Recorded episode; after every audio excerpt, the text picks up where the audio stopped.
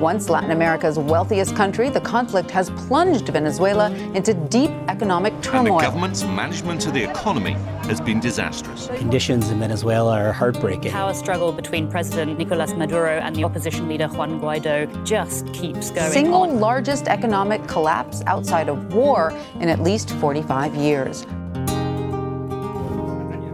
This is Voices of Venezuela, a new mini-series produced at the Center for Strategic and International Studies in collaboration with the Dracopoulos Ideas Lab. I'm your host, Moises Rendon, and the director of the Future Venezuela initiative at CSIS. I was born and raised in Venezuela. I left the country in 2012 to pursue better opportunities and a safer life in the United States. In each episode, we will dive into one of the many aspects of the crisis in Venezuela we will hear from Venezuelans about what's happening on the ground and weave in analysis from experts at CSIS and beyond. We will cover a wide range of issues from water infrastructure to the lack of medicine to illegal mining. We will highlight what the US and international community can do to help the voices of Venezuela.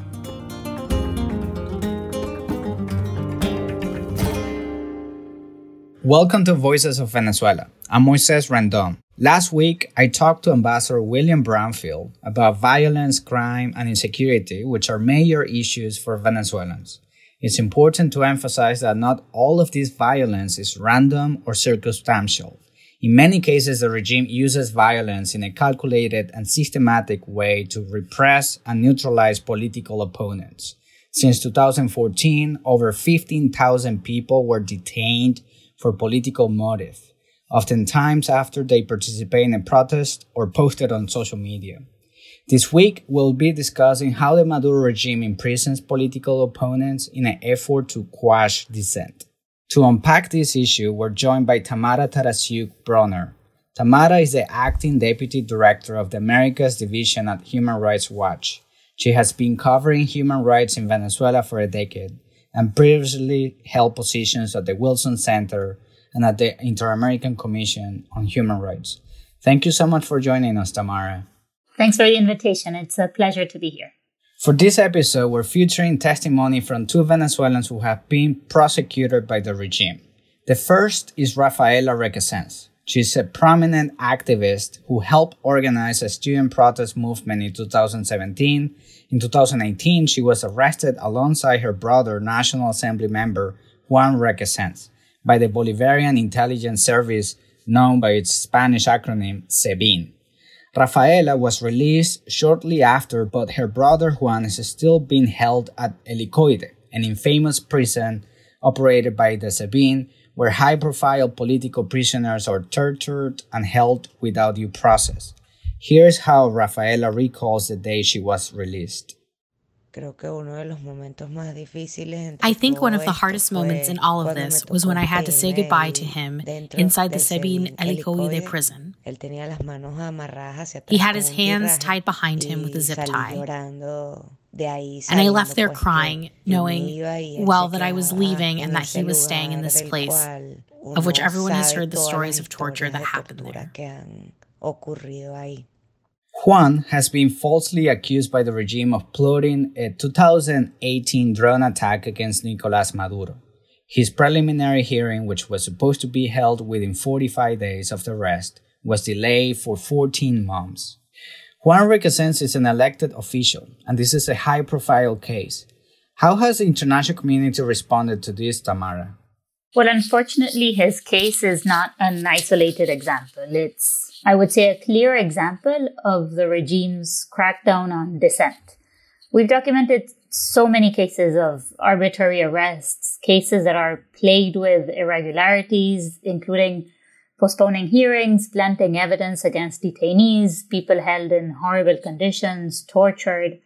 And the response from the international community, I would say, has shifted. Some years ago, it was very hard to convince the world that things were so bad in Venezuela. And that has changed. And I would say that those who still defend the regime today are very few. Some do so for ideological or geopolitical reasons. Others because they're tied economically to the regime. But no one who's decent and has set a foot on Venezuela and seen the reality there defends Maduro anymore. We also have testimony from Jose Arocha, right? Another political prisoner. He's a retired lieutenant colonel in the Venezuelan army. He was outspoken and critical of the government and was forced to resign in 2009. Five years later, during a wave of social unrest in 2014, Jose was falsely accused of treason and imprisoned without trial. He was held five stories below ground in La Tumba, the tomb, a detention center at SEBIN headquarters in Caracas. He recalls seeing himself in a mirror for the first time after he escaped. At the time I'm talking to you, many Venezuelan political prisoners are suffering. Indeed, those who are at the tomb cannot even look at their faces. I could see mine just when I left the tomb. I couldn't recognize myself. I had lost 60 pounds and I was totally emaciated. Now, one of the most salient points that both Rafael and Jose made was that this form of political persecution is not new in Venezuela. The Chavez government also imprisoned political opponents without due process, subjecting prisoners to torture and intimidation tactics. Rafaela said this has become clear to her throughout Juan's imprisonment. In the end, I think all of this, not just for me, but for all of us, opened our eyes to the fact that this has been happening for a long time. And we need to take advantage of what's happening to Juan to elevate our voices, not just in his name, but in the name of all the political prisoners who today remain captive, behind a cell just like him, and who also have been political prisoners. Now, Tamara, can you walk us through a brief history of political repression and imprisonment in Venezuela? When did the Chavez government start imprisoning political opponents, and how has the phenomenon evolved over time? Well, this actually has a very long history in Venezuela. It started a long time ago when there was an attempted coup against Chavez, and that gave the Chavez government the perfect excuse to start going against political opponents.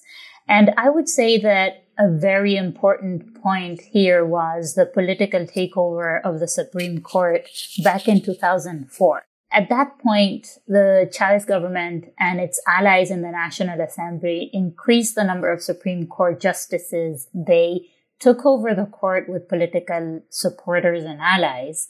And since then, the situation in the judiciary deteriorated so badly that today there's no independent institution left to act as a check on executive power.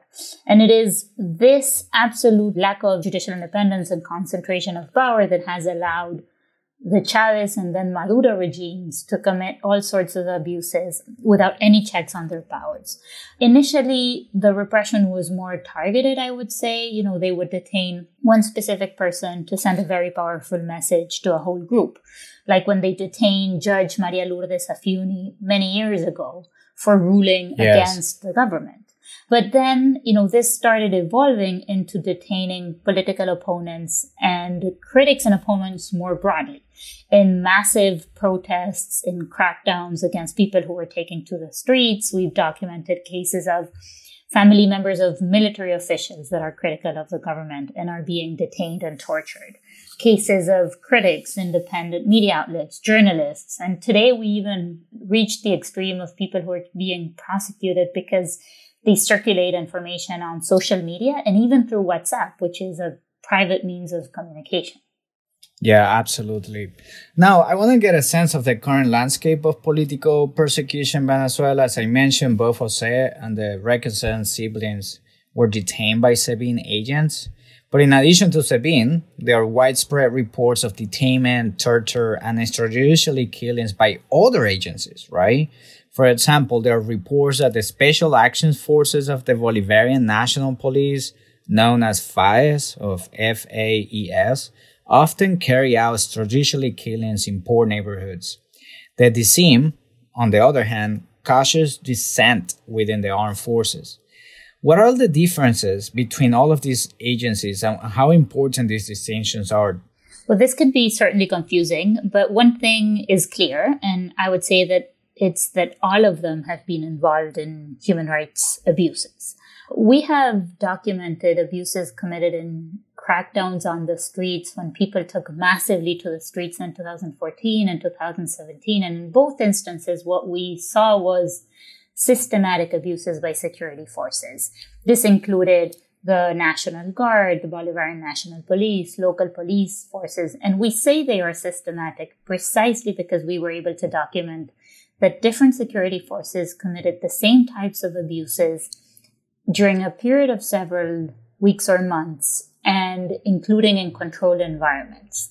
And, you know, the other aspect to this is it's not only a crackdown on the streets, but as you were saying, we are seeing first an increasing role of security agents implicated in abuses in recent years.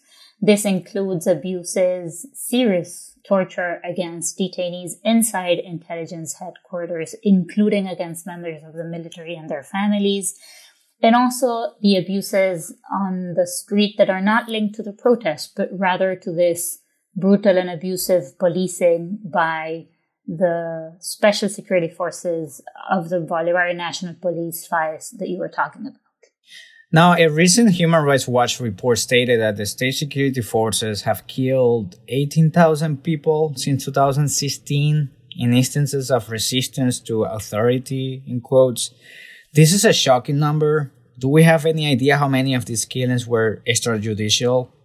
These are shocking numbers indeed, but more so because these are official numbers. Um, these are the numbers of people yeah. that authorities recognize have been killed by security forces. I don't think it's possible to know how many are extrajudicial killings, but what I can tell you is when you start digging into cases and you get the testimony of witnesses or family members, they will tell you that they last saw victims in police custody, that they were sometimes openly killed in these raids that are carried out in low income communities to ensure public security. You know, some of these killings do have a political implications. There were raids and killings in certain areas after people protested in favor of Juan Guaido, for example, the opposition leader. But a lot of these raids are part of a disastrous get tough on crime strategy that started many, many years ago with police and military raids under the umbrella of an operation that was called the Operation to Liberate the People. And in the context of that operation, a lot of human rights abuses were committed. And this continues today with FAES, which is the special police force that is currently terrorizing particularly low income communities in Venezuela.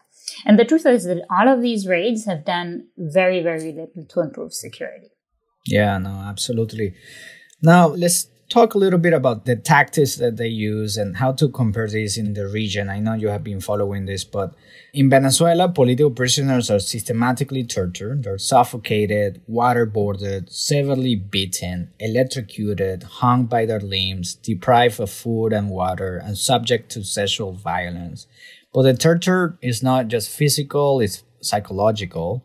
Jose gave an impactful account of what it was like to be in a tumba where fluorescent lights are kept on 24 7 to disorient prisoners. I was in solitary confinement for six months in a tiny cell with very bright lights for 24 hours, without windows, without sun, without hope. Many guards brutally tortured me for hours, always telling me that I had been abandoned. I was nothing and nobody cares about me. I was able to escape, and I always thank God for my new opportunity of being alive and being free again. Political prisoners think, as I did before, they are nothing and nobody cares about them. Family members are also affected psychologically. Here's Rafaela again talking about how she has had the chance to celebrate Christmas with her brother. hemos tenido unos almuerzos navideños. We've had some Christmas lunches where they try to make it seem as if things are normal. And when you're there, sitting at a table, eating with the person that is in prison there, in this case, my brother, you realize that it's all a lie. Yes, you enjoy those few minutes being with him, but then you remember the reality that you're in the El Helicoide prison and that we're under a regime that is willing to murder, that is willing to do whatever is necessary to stay in power. And so you leave there with a knot in your throat, knowing that he's staying, and that you don't know when you'll see him again, or what will happen to him. que él se queda y que no sabes cuándo lo vas a volver a ver o, o que no sabes lo que le va a pasar. Tamara, again, you have spent 15 years studying and investigating human rights violations, not just in Venezuela, but throughout Latin America. Can you put all of this in comparative perspective? How does the Maduro regime justify these detentions? And how does this compare to other contexts? It's very difficult to rank and compare human rights violators. Maduro accuses critics and opponents typically, and you know, the government has done this repeatedly over the years. They're accused of destabilizing the government, of being traitors, of conspiring to overthrow Maduro. And they do this without providing any evidence and with a justice system that responds to the regime. And that's been the rule for many, many years. And precisely because they control the courts and they control security forces, they're able to get away with anything, including the type of torture that you were describing. What I can tell you in terms of the torture tactics specifically is that some of these brutal tactics when torturing detainees are at times similar and they ring about those that the bloodiest dictatorships in South America used in the 70s and 80s, right? You were talking about sexual abuse, brutal beatings, waterboarding, deprivation more generally. And we've also seen cases of short term disappearances where the detainees are taken away and authorities then deny their whereabouts or to family members and to lawyers. You know, granted, they haven't thrown people off airplanes like the military regime did in Argentina, but sometimes the disappearances last for days or weeks, and the agony for the families is enormous. The other shocking parallel, I would say, is the use of military courts to prosecute civilians. That is a practice yes. that we hadn't seen in Latin America since the dictatorships in the 70s and 80s. And in Venezuela, there have been more than 800 civilians prosecuted by military courts in these cases. And a final point I would make is that what does make Venezuela unique, in addition to this, is the combination of this brutal crackdown on dissent a humanitarian emergency that is affecting the everyday lives of Venezuelans and the massive exodus of millions of people fleeing this crisis in Venezuela. That combination we have nowhere else. Yeah, I cannot imagine how devastating this is for so many Venezuelan families. Jose Arocha escaped prison in 2015. He's now a Mason Fellow at Harvard University Kennedy School of Government. His research focuses in part on creating systems to track the actions of individual security officials, judges, and prosecutors who subvert local laws in order to prosecute political dissidents. Jose is lucky to be free and alive, but an estimated 790 political prisoners, including Juan Requesens, are still being held illegally by the Maduro regime. Rafaela has used her brother's story to elevate the plight of Venezuelan political prisoners. The number of political prisoners is growing. They liberate a lot of them, but they keep kidnapping a lot of people. For the simple act of raising their voices, for the simple act of going against the regime, for the simple act of informing, of speaking clearly, for the simple act of fighting. I want to talk about what can be done to stop these human rights violations, Tamara, and what is the role of the international community here. Multiple countries have referred Venezuela to the Prosecutor General of the International Criminal Court, or ICC, asking for investigations into crimes against humanity. The Office of the High Commissioner for Human Rights and the Inter American Commission on Human Rights have been investigating and monitoring the situation, though the Maduro regime has reportedly blocked some of these missions from entering Venezuela. Can you talk about these efforts and what, if anything, has been achieved so far to help political prisoners in Venezuela?